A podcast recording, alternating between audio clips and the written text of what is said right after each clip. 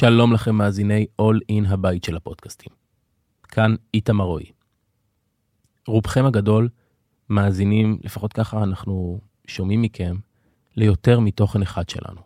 אם אתם רוצים לקבל אותו לפני כולם, אז זה הזמן להצטרף לניוזלטר שלנו. שילחו לנו מייל ל-info שטרודל getallin.media או ללינק בתיאור הפרק, ואנחנו כבר נדאג להשאיר אתכם מעודכנים. שלום, אני שלומי אלדר, ובפרק הפודקאסט אני מארח את מיקי ושלמה גולדווסר, הוריו של אודי גולדווסר, זכרו לברכה.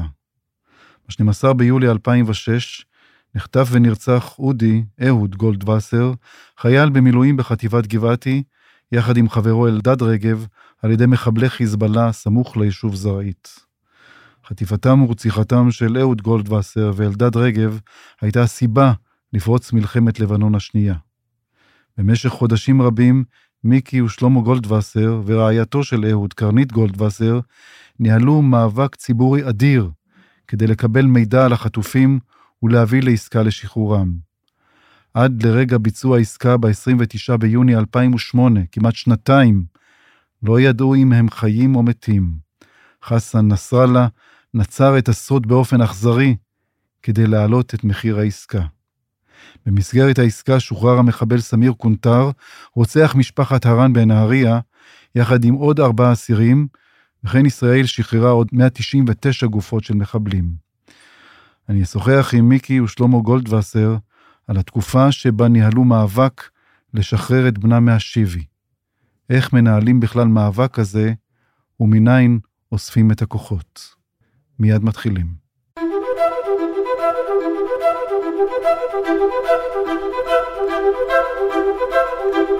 הפודקאסט של שלומי אלדר, מבית אול אין, הבית של הפודקאסטים. שלום מיקי, שלום שלמה. שלום, שלומי. אתם שוב מוצאים את עצמכם עכשיו בחשיפה, נכון? כן, אפשר להגיד שזה זרק אותנו אפילו 18 שנים אחורה. זאת אומרת, האקט של החטיפה, שזה משהו שמלווה אותך כל הזמן, אבל אה, זה פי עשרת אלפים מונים יותר גרוע ממה שהיה אצלנו. אני לא יכולה להשוות אפילו את שני המקרים האלה. אצלנו זה היו שני חיילים, ופה זה אזרחים, תינוקות, ילדים, הורים, רצח, אונס, זוועות. זה, זה, זה, זה בלתי, בלתי נסבל, בלתי. אני יודע, מיקי, שאת uh, באה ופוגשת את המשפחות. כן. מעודדת אותן. משתדלת. עושה כמיטב יכולתי, בקטנה. מה זה עושה לך? מה זה עושה להם? אני מניח מה זה עושה להם. מה זה עושה לך? אה, לא יודעת. זה, זה נותן לי... אני מעריכה שאני מקרינה קצת חוזק ואנרגיות, ואני כל כך יודעת כמה צריך את החוזק הזה ואת האנרגיות האלה בתקופה הנוראית הזאת. זו תקופה הכי נוראית שיכולה להיות לבן אדם בחייו. אי ודאות, ואם זה ודאות, אז זאת ודאות עגומה. ואני חושבת שככל שיהיו יותר אנשים שיבואו וידברו עם המשפחות האלה, כשחלקן באמת רוצות גם לספר את הסיפור של עצמן, אז הם, הם התעודדו. אני יודעת, לפחות מהניסיון שלי, שהחיבוק הזה של העם, הוא זה שנתן לי את הכוחות לשנתיים להילחם. באמת? ממש כך, שום דבר אחר לא. החיבוק הזה של העם, כל פעם שהיינו בהפגנות, בעצרות, היו המוני המוני אנשים. יש לי עד היום, אני שומרת אה, שתי קופסאות ענקיות עם מכתבים מכל העולם, אבל בעיקר מהארץ, מילדים אפילו. זה נותן כוחות עצומים. שאתה יודע ש, שהעם איתך. זה...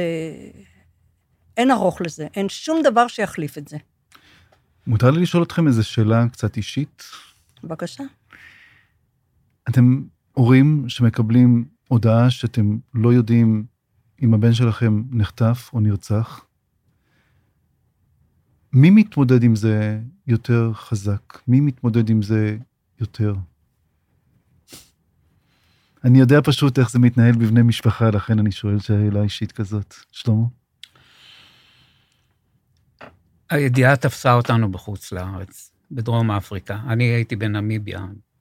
מיקי הייתה בדרבן, דרום אפריקה, כשאני התוודעתי למה שקרה דרך ה-CNN.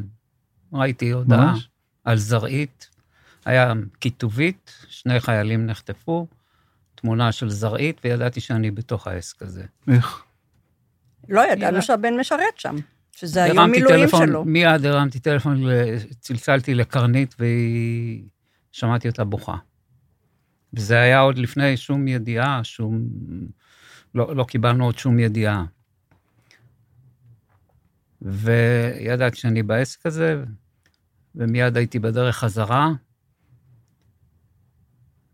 הודעתי לידיד שלנו, הרב, הרב של דרבן, אמרתי לו, תשמע, מצב כך וכך, תחכה לי בדרבן, אני צריך להודיע למיקי.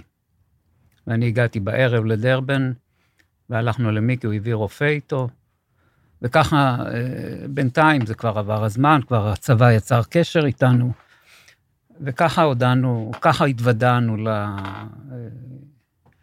לאירוע. כן, אבל הוא שואל על ההתמודדות. אני שאלתי על ההתמודדות ביניכם, ואני חושב שהוא נתן לי את התשובה. כן? למה? מה התשובה? כי הוא אמר לי שהוא מיד אה, היה הגורם הפעיל, התומך היותר, אה, או שאני טועה? באופרציה, באופרציה, כן, כן. ב operation, אופרציה, כן, זה, זה העבודה שלי. מה העבודה שלך? אני הייתי מנהל תפעול, operation manager של חברת ספנות מהמם. באותו זמן, חברה ישראלית שעובדת בחוץ לארץ. אז אה, להזיז, להניע את העניינים, זה העבודה שלי. כל העניין הרגשי, שמתי אותו בצד. המטרה באותו יום הייתה להודיע למיקי כך שהיא לא תיגמר. מיקי ואז באים אלייך עם ההודעה? תשמע, אני לא בדיוק קלטתי מה קורה, אבל אני מדלגת על זה. אני רק אגיד לך שאני הייתי זומבי בטיסה לארץ. הגעתי, באמת, כי לקחתי כדורים בכלל, להחזיק מעמד, לעבור את כל הטיסות האלה, זה היה עם טיסת מעבר וכל זה. אבל בו ברגע שנחתנו, אמרתי לשלמה, תשמע, אני יוצאת למלחמה. מאיפה זה בא לי לומר את זה? אני לא יודעת, אבל אמרתי לו דבר אחד, לא יהיה מקרה רון ארד. אני עוד זוכרת את מקרה רון ארד, כי אני השתתפתי בהפגנות והייתי תמיד ב... בניסיון של התמיכה בהפגנות. אמרתי, מקרה מקרה ארד לא יקרה פה עוד פעם. אני יוצאת למלחמה. איזו מלחמה? מי מלחמה? מי נגד מי? איך? מה? לא עניין אותי כלום. רק ידעתי שאני לא הולכת לשבת בשקט. זהו, זו הייתה ההתחלה שלנו.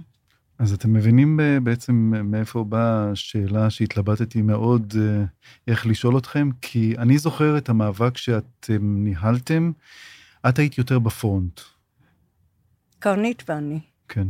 כן. למה שלמה אתה לקחת צעד אחורה? אני לא יודע אם לקחתי צעד אחורה, אני תפסתי מקום אחר. האמת שכל אחד מצא את הנישה שלו, והרעיון המוביל, מה שהוביל אותנו, זה בפשטנות לעשות. לא להפסיק לעשות. לא ידענו מה לעשות, ואני פעם אחת התבטאתי לאיזשהו כתב, שהוא שאל איך אתם יודעים מה לעשות. אמרתי, אנחנו, אף אחד מאיתנו לא למד בבית ספר של הורים שהילדים שלהם נחטפו. אנחנו נפלנו לאירוע הזה, אנחנו לא יודעים בדיוק מה לעשות, אבל צריך לעשות.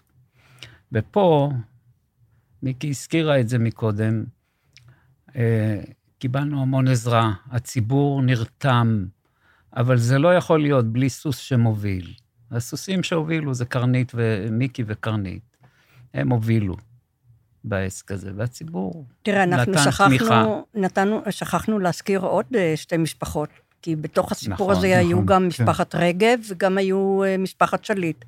כן. השליט היה לו, הייתה לו זירה אחרת. זירה אחרת. אבל רגב ואנחנו היינו ביחד. עכשיו, אה, קודם כל, באמת, את ההליכים הראשונים של מה ואיך לעשות, קיבלנו מאנשים מאוד יקרים. מאיר אה, סחיבס רודר. מאיר. הוא הזכיר את משפחת אברהם, סוואיד כן. ואביטן. אז נכון. הם באמת באו. מיידית אלינו, אביטן ואברהם, כן. כן. אביטן, וגם אחר כך סוואיד בא. אני זוכר את האבא, אה, אברהם, ש... אברהם, כן, כן. אברהם, שניהל מאבק עד היום האחרון. כן. איזה איש. ואחר כך, כמובן, אורי סלונים, ועוד המון אנשים שהיו גם מעורים מחטיפות קודמות, ובכלל, אנשים שהם יעקב. גם יותר... אה, יעקב נאמן. יעקב נאמן. היו, ו- באמת, הייתה אה, גזרה נהדרת של אנשים שבאו, אבל יותר מכולם היה אדם מאוד יקר, שהוא גם אב שכול, אה, בשם מרדכי אלגרבלי. וישבנו ודיברנו איתו, והוא אומר, אתם יודעים מה? בואו ניסע לחוץ לארץ. ואני אומרת לו, מה זה לנסוע לחוץ לארץ? מה יש לי בחוץ לארץ? עכשיו, פה הרי התחילה המלחמה, אז באמת לא היה מקום להתחיל נכון. לבלבל את המוח כן. לראש הממשלה ולצבא על המקרה שלנו, כי הם באמת עסוקים כרגע במלחמה, ולא מצאנו לנכון שצריך עכשיו ללחוץ מעבר לזה שכן, העברנו שדרים שאנחנו רוצים אותם תוך כדי מלחמה, שיוציאו אותם. זאת אומרת, אה, לא לחכות למשא ומתן, אלא כן להוציא. במידת האפשר, כמובן, ולא להקריב בשביל זה חיילים, זה לא עלה על דעתנו בכלל. אז אני שואלת אותו, אבל מה נעשה בחו"ל? אז הוא אומר, תראו, עברו כבר כמה ימים, הצלב האדום היה אמור כבר להיות אצלם, להביא לכם מידע מהם ולקבל מידע מכם.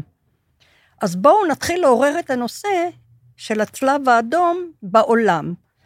כי אמרתי לו, אני לא יכולה לבוא לאיזושהי ממשלת צרפת או לממשלת גרמניה ולדרוש להם שישחררו לי את הבן, את החייל שלנו. אמר לא. וזה מה שעשינו. וזה היה צעד, מהלך פנטסטי, מהמם. באמת. כן. כי זה ישר מההתחלה, כמה ימים לאחר החטיפה, אנחנו כבר התחלנו להתפזר בארצות אירופה, אחר כך הרחבנו את זה לארצות הברית, לקנדה, אוסטרליה, ארצות, הב- לדרום רוסיה. אפריקה, רוסיה. רוסיה. אוסטרליה. בכל מקום, הקהילות היהודיות, וזה שוב פעם מחזיר אותנו לשאלת היותי יהודייה, כי זה הכניס בי המון גאווה יהודית, הקהילות היהודיות כן. קישרו בינינו ובין אושיות השלטון של אותה ארץ שאליה הגענו, ואנחנו באמת באנו רק בדרישה הזאת. הדרישה של הסבר מה זה טרור, מהו החיזבאללה ומהו החמאס. הם לא מדינות, הם לא זה, כן. אבל מצד שני, הן עדיין צריכות להיות מחויבות לצלב האדום, או בוא נגיד אחרת, הצלב האדום חייב לעשות את העבודה שלו, ויהי מה. אז פה אני, את יודעת, גם המשפחות, אה, משפחות החטופים עכשיו, עושים מהלך אה, דומה, שאולי אתם הכתבתם ואתם פתחתם, להסתובב בעולם ולשכנע מנהיגים ולצבור דעת קהל בינלאומית. לא, אה, יש הבדל. אה, הייתה שרת חוץ, שרת חוץ הייתה ציפי לבני. ציפי לבני. אז. והיא דאגה להפגיש אותנו עם כל אה, גורם חיצוני, נציג מדינה שהיה עובר בארץ, אם זה היה שר ביטחון של סלובניה, או, או שר החוץ הרוסי, כן. לברוב. ו, אז- ו, לא, אבל אנחנו אנחנו- מדברים, שלמה. רגע, רגע.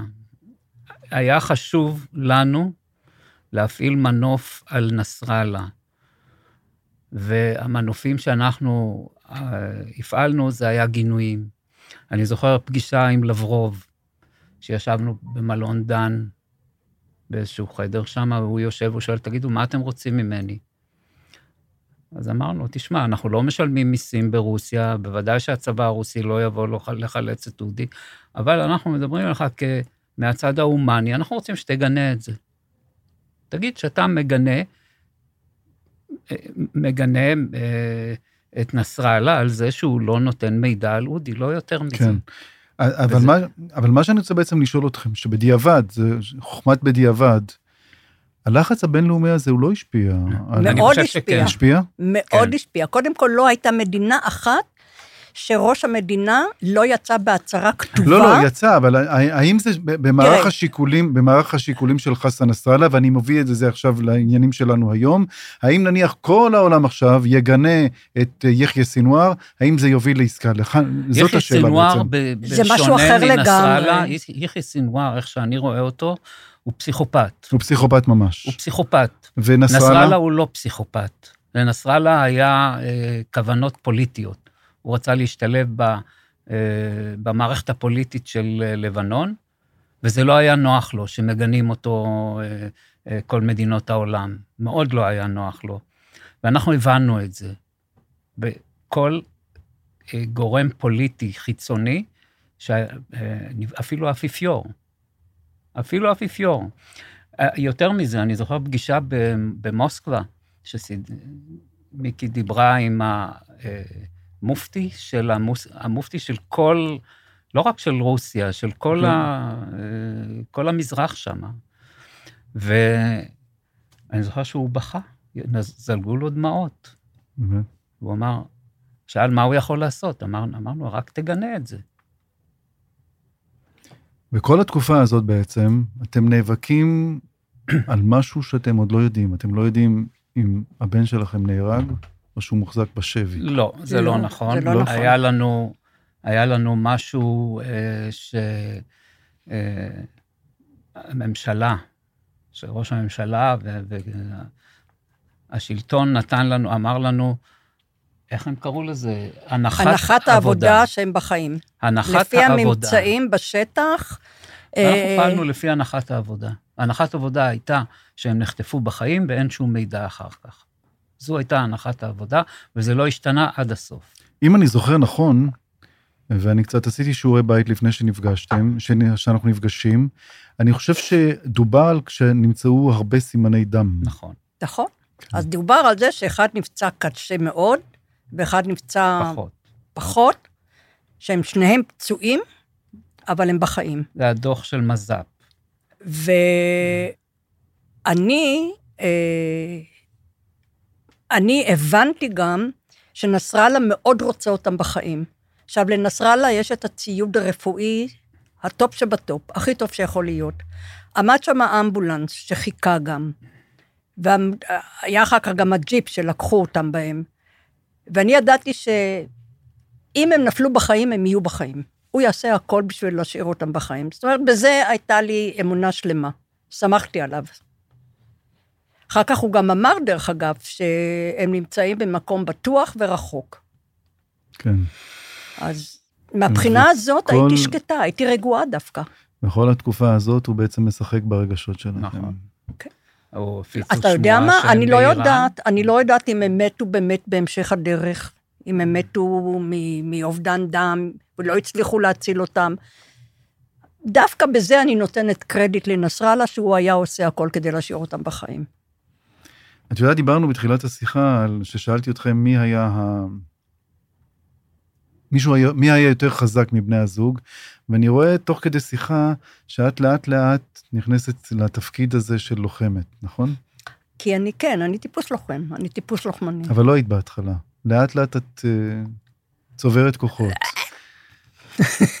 זה ננעץ בי, אתה יודע, אז אני... ועוד דבר שראיתי, וראיתי את זה גם עם מאיר, גולד, אה, מאיר סחיבסחודר שדיברתי איתו בשבוע שעבר, שאתם לומדים את הנושא היטב. המומחיות שלך, למשל, שלמה, על נסראללה, היא משהו שנצבר, נכון? כן. לא היה צריך ללמוד הרבה פה, רק צריך להקשיב לו. לא, לא צריך להתעמק יותר מדי. הוא, הוא אמר את זה. הוא גם אמר, הוא גם אמר עוד משהו. הוא מאוד הופתע מהפעולה של ישראל, של, של ראש הממשלה, שיצא למלחמה נגדו. הוא מאוד הופתע מזה, הוא לא, הוא, לא, הוא לא ציפה לזה. הוא אמר שאם הוא היה יודע את זה, הוא לא היה עושה את זה. כן. אבל אתה יודע? הוא כל כך ערמומי, שאני לא מאמין לשום מילה שלו. אגב, אה. לפעמים, אגב, אני זוכר שבמלחמת לבנון השנייה, היה לנו, כולנו, אתה יודע, הציבור הישראלי, אבל בעיקר אנחנו העיתונאים, היה לנו איזה מין חוסר אמינות של מה שאמר דובר צה"ל, עד שהיה בא נסראללה, ונסראללה גילה הרבה פעמים נכון. שהדברים אני לא הבנתי אז איך זה קרה, ואני פתאום נזכרתי בזה. אבל הוא איש מאוד מאוד ערמומי, ואני חושב שהוא אמר בדיעבד, אני לא הייתי עושה את זה, מה אכפת לו להגיד את זה עכשיו? כי כולם כעסו עליו שלבנון... לא, הוא אמר את זה לא, בזמן אני לא אמת. חושבת. הוא לא אמר את זה בזמן אמת, ו... אמת. הוא היה במצוקה מאוד גדולה אחרי הדחיה. שזאת הזה לדעתכם, מכיוון שאתם כבר מומחים לנסראללה, אנחנו לא מומחים אה, לנסראללה, אני ממש שומע, לא. ממש לא. זאת אולי הסיבה שעכשיו הוא... אני חושב שהוא רואה את התמונות מעזה, את הדחפורים שחופרים את עזה עכשיו, אני חושב שזה נותן לו הרבה מחשבות. הוא לא רוצה לראות את הכפרים שלו, של, ה, ש, של השיעים, נחפרים בצורה כזו, והוא לא רוצה פצצות על ביירות. אני, אני חושב מצד שני, אני שהתמונות רוצה- האלו זה, זה הרתעה, כן. וזה מה שצריך. מצד שני, אני חייב להגיד לך שאני משדר כל הזמן אה, מהצפון, ואני מרגיש איך, אה, איך הוא מעלה את הלהבות, כמו שאומרים. ש- זה יכול להיות יום אחד והכל נכון. יתפוצץ, ואנחנו יכולים ללכת אה, נכון. למקום אחר. אנחנו מתעסקים עם אנשים שאנחנו, לא- הם בלתי לא צפויים. פשוט לא צפויים, וחוץ מזה יש בוס. כן. אבל עם נסראללה, אני חושב שהוא הוכיח את עצמו שמה שהוא אומר, הוא מקיים. צריך להקשיב לו. נכון. זה, זה כמעט... אותי למשל דבר. הפתיע, הפתיע בשיחה שהוא, בנאום שהוא אמר, הוא אשכרה פירט את הכל, הוא אמר הכל, אני אשתמש ככה וככה, וכל יום אני בוחן ככה וככה. ממש תוכנית פעולה, בלי לפחד, ועם החיוך המרוח הזה על הפנים. ואתם רואים אותו, אתם רואים את הנאומים שלו פעם, במלחמת לבנון השנייה, אני זוכר שהיינו משדרים את הנאום שלו, ועוד מתרגמים, מחכים למוצא פיו. מה זה עשה לכם כשראיתם את נסראללה? תראה, אני, בזמנו, היה לי, היו לי שני חברים אה, צד"לניקים, שהייתי יושבת איתם, והם לימדו אותי לחשוב את הראש ה... הלבנוני, אני יודעת, אני לא יכולה כן. להגיד החמאסי או החזבאללה, כי הם גם כן לא חיזבאללה, הם... כן. החיזבאללה, נגיד לזה ככה. אבל הם לימדו אותי לחשוב מזרחית יותר, הם לימדו אותי לקרוא את הדברים. אז גם כשנסראללה נאם, ישבתי איתם כדי שיתרגמו לי מה שהוא אומר. ולא מה שנניח פרשן ישראלי כן. מתרגם אותו, אבל ומצאת טעויות? מצאת שהם פירשו לך אני טוב כבר יותר? לא זוכרת היום, אבל פשוט למדתי כאילו לחשוב עליו, אני כן האמנתי לו. אני... מאיפה היה לך הכוחות לשבת ולראות את חסן נסראללה מתמוגג? את מסתכלת עליו. אני אגיד לך משהו. תשמע, אני ריאלית. אני, אני אמרתי בזמנו שנסראללה לא יראה אותנו בוכים. אנחנו לא נעשה לו את התענוג הזה. אף אחד מאיתנו לא בכה. לא, בטח לא בפני מצלמות. הוא יותר מזה. אני זוכר שהתבטאתי לאחד הכתבים, אני חושב רויטרס וזה, שאל אותי על uh, למה נסראללה חטף את אודי. אמרתי, תשמע, אני לא מכיר את נסראללה, אין לי, אני לא מניח שהוא רצה להרגיז אותי. הוא לא עשה את זה בגללי. הוא, יש לו את הסיבות שלו. הוא רוצה את ה... יש לו מטרה, את המטרות שלו. הוא לא עשה את זה בשביל להרגיז את אבא של אודי. כן. מבין? אבל הדבר החשוב שהיה לנו, זה לא שיראה אותנו נשברים, אף אחד כן. מאיתנו. אנחנו חזרנו לשגרה, הבנים שלנו חזרו לעיסוקים שלהם, אה, ללימודים. קרנית חזרה ללימודים. חזרה ללימודים לגמור תואר שני. כשהיא גמרה תואר שני, בא שר הביטחון אהוד אה, ברק והנ- והנשיא, את זוכרת? פרס. פרס, לטכניון. ספרו לי קצת על אה, קרנית, מה היא עושה היום? שלמה. אנחנו בקשר טוב, אנחנו, הייתי אומר, כמעט יומי. היא התחתנה, נכון? היא, כן, כן, נשואה, יש לה שני ילדים, הוא כמו סבא של הילדים שלה. כן. ואתם בקשר יומיומי, אתה אומר. כמעט. הוא כמעט, כן. אני, מה שקורה, כשהיא באה לבקר את אימא שלה, אימא שלה גרה בנהריה. אז uh, אני אחת שישנה עד השעות המאוחרות של יודע, הבוקר. אני הופתעתי, אני חייב, אוקיי, נספר את זה. שאני התקשרתי משהו בסביבות השעה 10, ואמרתי לו, לפני אני לא מתקשר, ואני לא יודע מי ענה לי לטלפון. שלך. אתה, אה, שלמה ענה לי, ואמר, ישנה. אמרתי, ישנה בשעה 10? וואו. כן, אבל בשביל זה אני הולכת בשתיים, שלוש לישון. מה את עושה עד השעה שתיים? אני אוהבת את השקט של הלילה. אז אני יכולה לקרוא ולה, ולעבוד ולעשות את הדברים שאני רוצה עם השקט של הלילה. אה, אז אתה בקשר עם... אה, אז לא, מה שהתחלתי לספר לך, אז היא לפעמים מגיעה עם הילדים כן. לבקר את האימא, אז לא יוצא לי כאילו בבוקר, הוא נוסע תמיד כל בוקר לשתות קפה עם דניאלה, אז אני לא באה בבוקר, אבל אם היא נשארת נניח יותר מאוחר אחרי צהריים, אז אני משתדלת לבוא לקפה של חמש, אתה יודע, ואז אני רואה אותה ואת הילדים. כי היא לא נשארת הרבה זמן בדרך היום? כלל. אני שואל כי היא הייתה ב- בפרונט של המאבק יחד איתך, מיקי. ו- היא הייתה, היה, היא הקימה חברה לייעוץ בנושאי אה, איכות סביבה. היא מהנדסת איכות, מהנדסת איכות סביבה, תואר שני. והיא בעמ- בעמותה הזו של ערים, אה, שכחתי את השם, היא... היום היא הורידה, הורידה הרבה מאוד בגלל הילדים, היא הורידה הרבה מאוד מהעבודה. אבל היא עוסקת בנושא של איכות סביבה. ראיתי אה, דברים שאמרה בהספד בהלוויה אחרי שנסגרה העסקה. והיא אמרה, ב-12 ביולי, בתשע ושש דקות, הזמן עצר מלכת. התחיל מסע עבור שנינו, אתה ואני, אנחנו המשפחה, כל המדינה ואתם. אתה ואני עוברים למסע השני, מסע חיי. אתה תהיה שותף מלא, תמשיך להיות הקול הפנימי שלי, הצעיר הנצחי, המלווה אותי לכל אורך חיי. אמנם יהיה זה בלעדיך, אבל לעולם איתך. מדמיע, כן. את רואה שגם לי יש דמעות. הייתה אהבה מאוד מאוד גדולה שם. הם יצאו תשע, תשע שנים הם יצאו ביחד, עברו את כל הלימודים ביחד, והספיקו להיות נשואים בעצם רק עשרה חודשים. בדיוק עשרה חודשים לפני שהוא נחטף הם נישאו, עם חתונה מהממת, באמת מיוחדת, הפקה של קרנית. באמת, לא רואים כאלה חתונות, ממש חתונה מקסימה.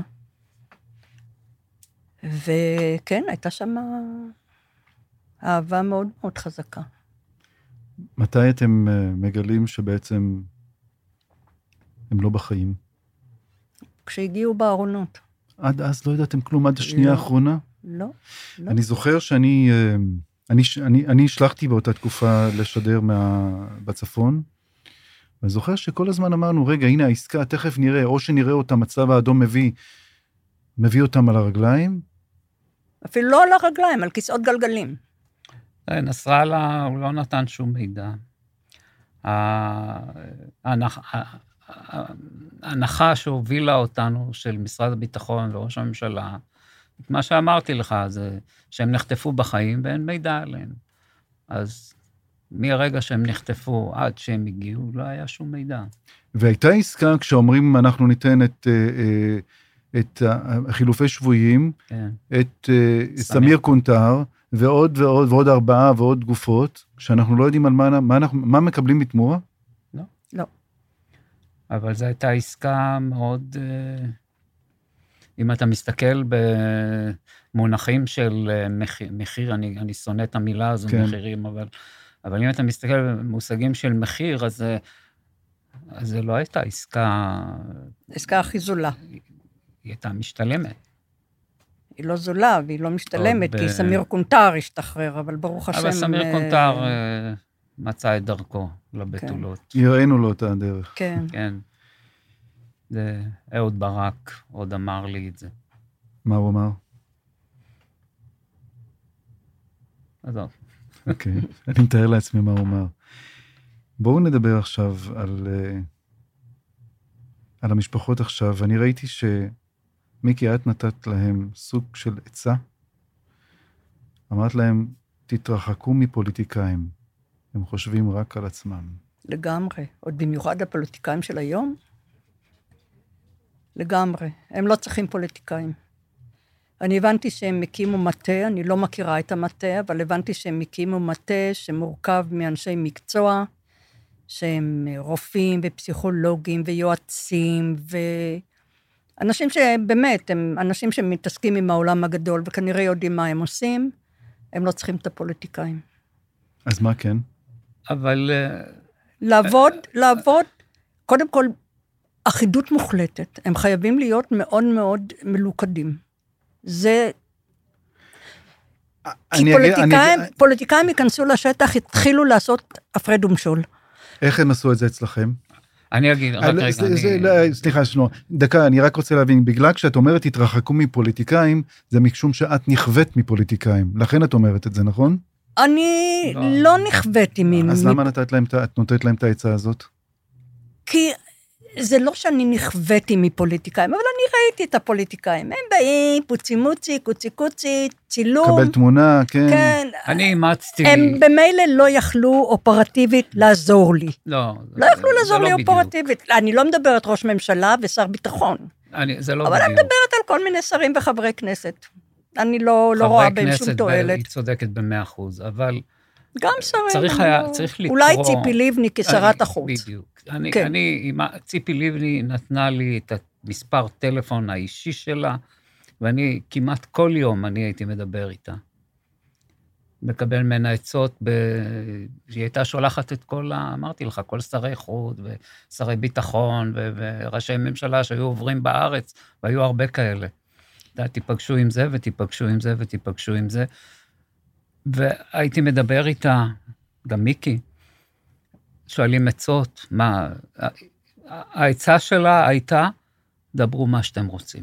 אתם יודעים, אה, כי זה שונה ממה שקורה עכשיו. כי לגמרי. לקח, אה, לקח לנתניהו, נורא, מה שקורה היום זה נורא ואיום.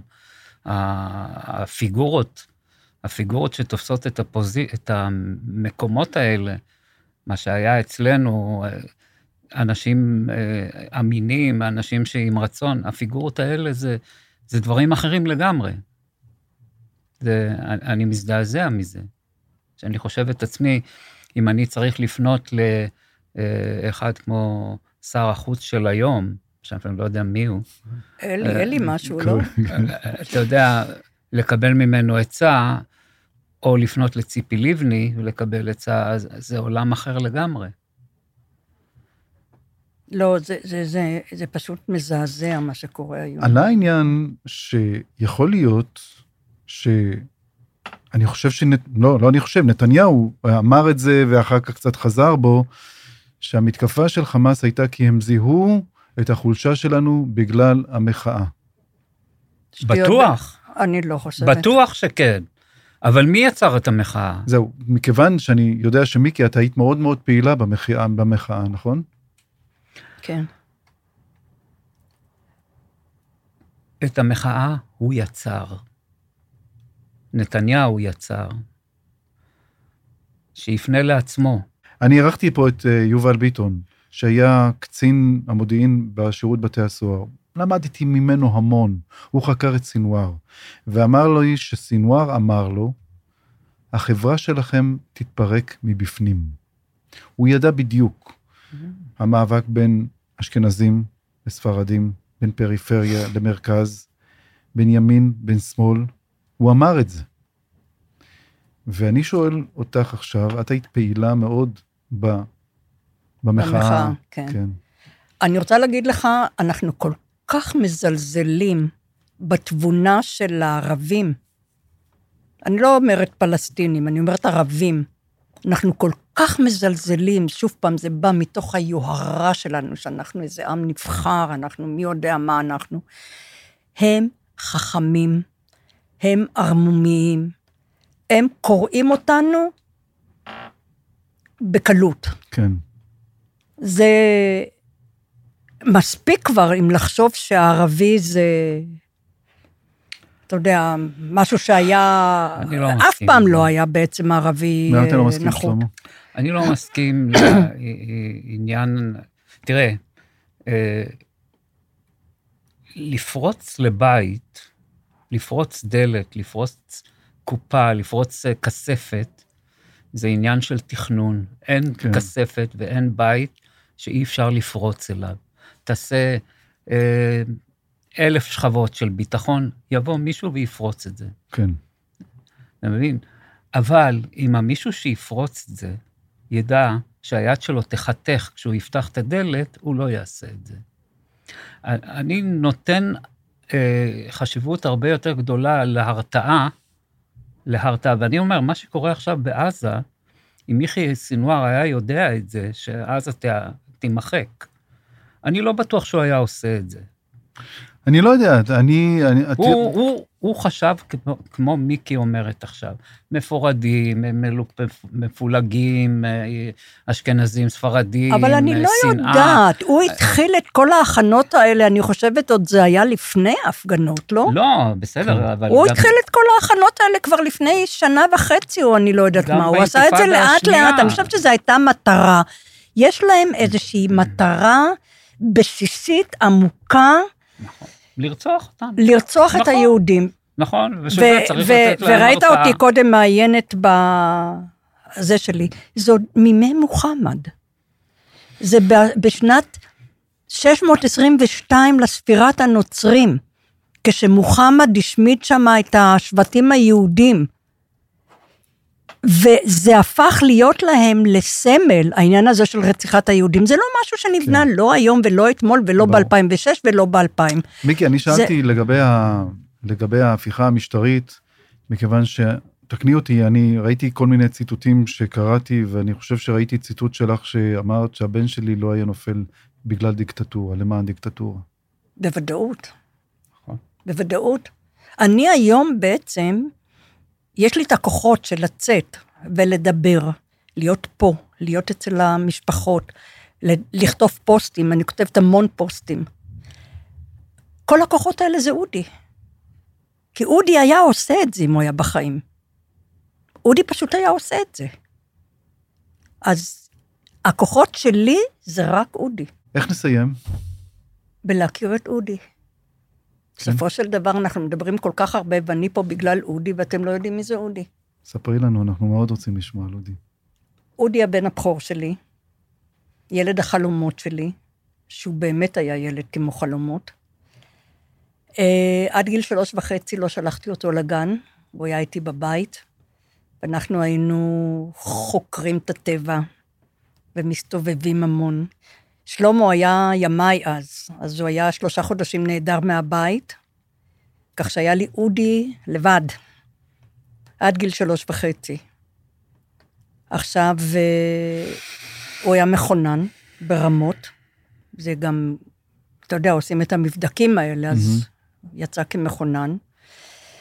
Uh, בגיל uh, תשע בערך, כיתה ד', אני לא יודעת מה, הוא נכנס לכלוב התעופה, ומאז ועד יום לפני המילואים שלו, הוא אה, הדריך, זאת אומרת, כמובן, כשהוא נכנס לכלוב התעופה היה חניך, אבל צמח ועלה בתוך כלוב התעופה, ויום לפני ההליכה למילואים האחרונים שלו, הוא דליה בכלוב התעופה בנהריה והדריך ילדים, הוא מאוד אהב את זה. הוא עצמו בנה אה, דגם של מטוס שלא היה קביל mm-hmm. אז בכלל. כנף. כנף של... כנף, כן. כן. אה, לימים בגר, הוא לא היה איזה ילד, אתה יודע, שנופת צופים. היה קשה איתו. הוא היה ציני מאוד, הוא היה דעתני, ו... היה למורים קשה איתו, היה לנו קשה איתו, לאחים שלו בוודאי היה קשה איתו. הוא אבל היה סקרן ברמות לא רגילות. ילד ספר מגיל מאוד מאוד צעיר. הוא קרא ספרים באטרף, ממש, בלע אותם. אה, כתלמיד, הוא לא... זה שהוא היה מכונן זה לא הפך אותו לתלמיד מצטיין, mm-hmm. היו לו דברים אחרים בראש. אופנועים, אה, כמובן הוא לא ויתר אף פעם על העניין של טיסנאות, חברים, כדורסל, היה מאוד חברותי, היו לו חברים מכל המעגלים. אני עשיתי סרט עליו, אתה יכול להסתכל ביוטיוב, באמת זה כן. מעניין. ובכוונה בחרתי אנשים שפגשו אותו לאורך הדרך, זאת אומרת, במהלך חייו, לא כאלה משפחה, כן, הוא היה נפלא וזה, לא, היה לו צ'לו. הוציא אותי מדעתי לא פעם. אבל הם מספרים עליו, וזה מעניין לשמוע מה הם מספרים עליו מנקודת המבט של המפגש שלהם איתו כן. במהלך חייו. אה, אני למשל, כשאנחנו נסענו לדרום אפריקה, הוא היה אז ילד בן 13, ולעקור ילד בן 13 לארץ אחרת זה לא פשוט לא. בכלל. ואת אודי זה עוד פשוט, עוד, עוד יותר היה מסובך. כשהגענו לדרום אפריקה, הוא היה מכיר אנשים חדשים, הוא היה לוחץ את ידם, שלום, שמי אודי גולדווסר, עוד שלושה חודשים אני בארץ. אמרתי לו, למה אתה ממלכד את עצמך? אולי ימצא חן בעיניך ותרצה להישאר, אתה ממלכד את עצמך. לא, לא עזר לי כלום. אחרי קצת יותר משלושה חודשים, כי היה לו בדיוק בר מצווה וחגגנו בדרבן, הוא חזר לארץ, הוא היה שנתיים לבדו עם אה, אחותו של שלמה, עם וואו. דודתו, והיה? עיקש, כן. ואחרי שנתיים, אז אה, גיסתי באה אליי ואומרת לי, תשמעי, אודי מדהים, מקסים, אבל אני לא יכולה יותר. למה? הוא היה הולך למשל לכלוב בתעופה, היה מתיישב שם עד שתיים לפנות בוקר, היה חוזר הביתה, והיא לא הייתה יכולה ללכת לישון, היא כולה הייתה דאגה, איפה הילד נעלם. עכשיו, תחשוב על זה, זה לא אימא, זה, כן. זה, זה דודה, היא אחראית על החיים שלו, אבל הוא לא שינה לו.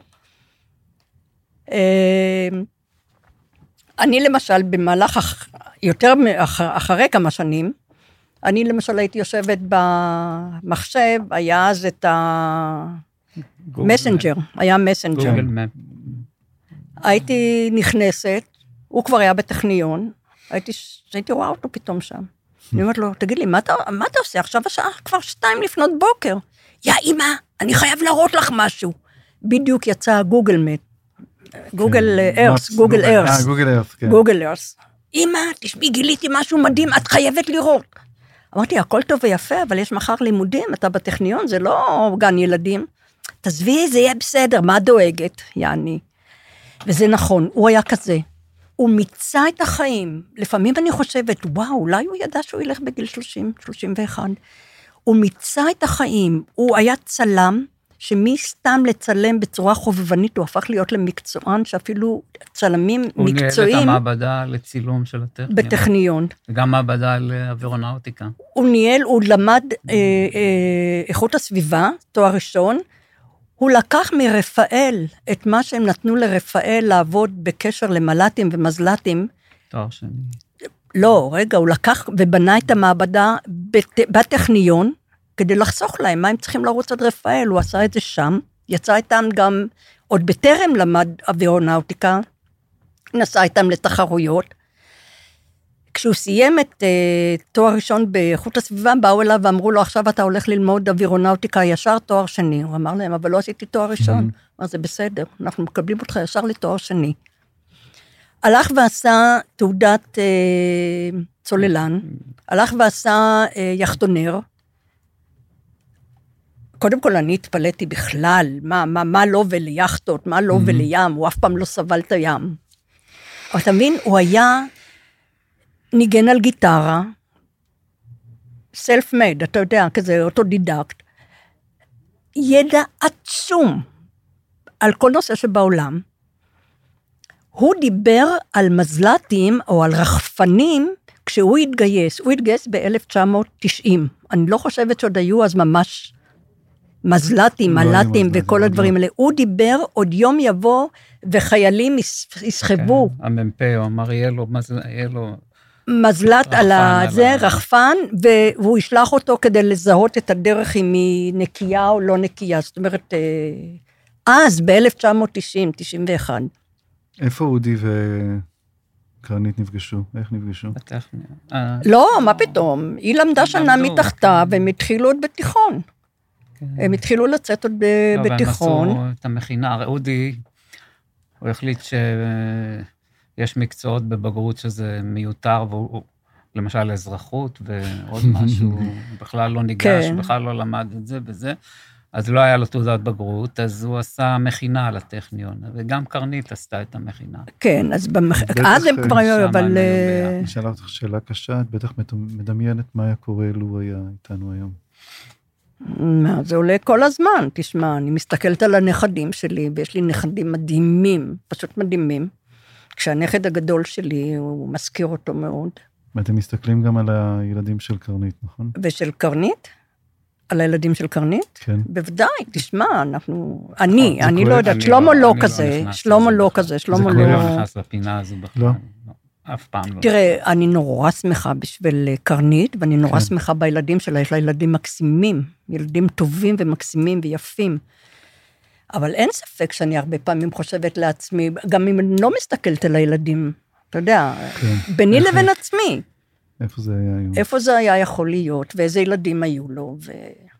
קראתי קודם אה, את ההספד המרגש מאוד של קרנית. אני יכול לשאול אותך מה את אמרת? מה אני? מה את אמרת בהספד? כן, יש שם דברים שאני אמרתי בהספד. אני לא לא, זוכרת טוב. עכשיו, אה, אני לא לא זוכרת פחות עכשיו טוב, בעל פה, מיקי- אבל... מיקי אה, קודם כל אני דיברתי על אה, להרים את הראש. תרימו את הראש, אנחנו לא הפסדנו, כי התחילו כבר לקיטורים האלה, אתה יודע שאנחנו נפסיד וזה, ואנחנו... אז קודם כל תרימו את הראש, גאווה. זאת אומרת, אני הייתי יותר מעשית, בוא נגיד, לא רגשית. אני... איכשהו יש לי הרגשה, ואנחנו מגיעים לסוף השיחה שלנו, שאת מהרגע שאודי נחטף, ואולי אפילו עד עצם היום הזה, את מתחזקת כל הזמן, נכון? משהו השתנה בך, נכון? כן, כן, לגמרי, לגמרי. אבל מה שאני אגיד לך עוד דבר, אני עוד לא בכיתי. תתפלא, אני עוד באמת לא. בכיתי. פשוט, זה בגלל שאנחנו החלטנו שנסראללה לא יראה אותנו בוכים. לא, זה לא בגלל זה, זה כבר היה אחרי. שזה לא, לא, לא, אבל... אני לא נפרדתי ממנו עוד. תראה, אודי כבר בעצם היה עם נשוי לקרנית. זאת אומרת, יש לי ילד, הוא בבית שלו, הוא בא לבקר, הוא חוזר לבית שלו, יש לו את החיים שלו.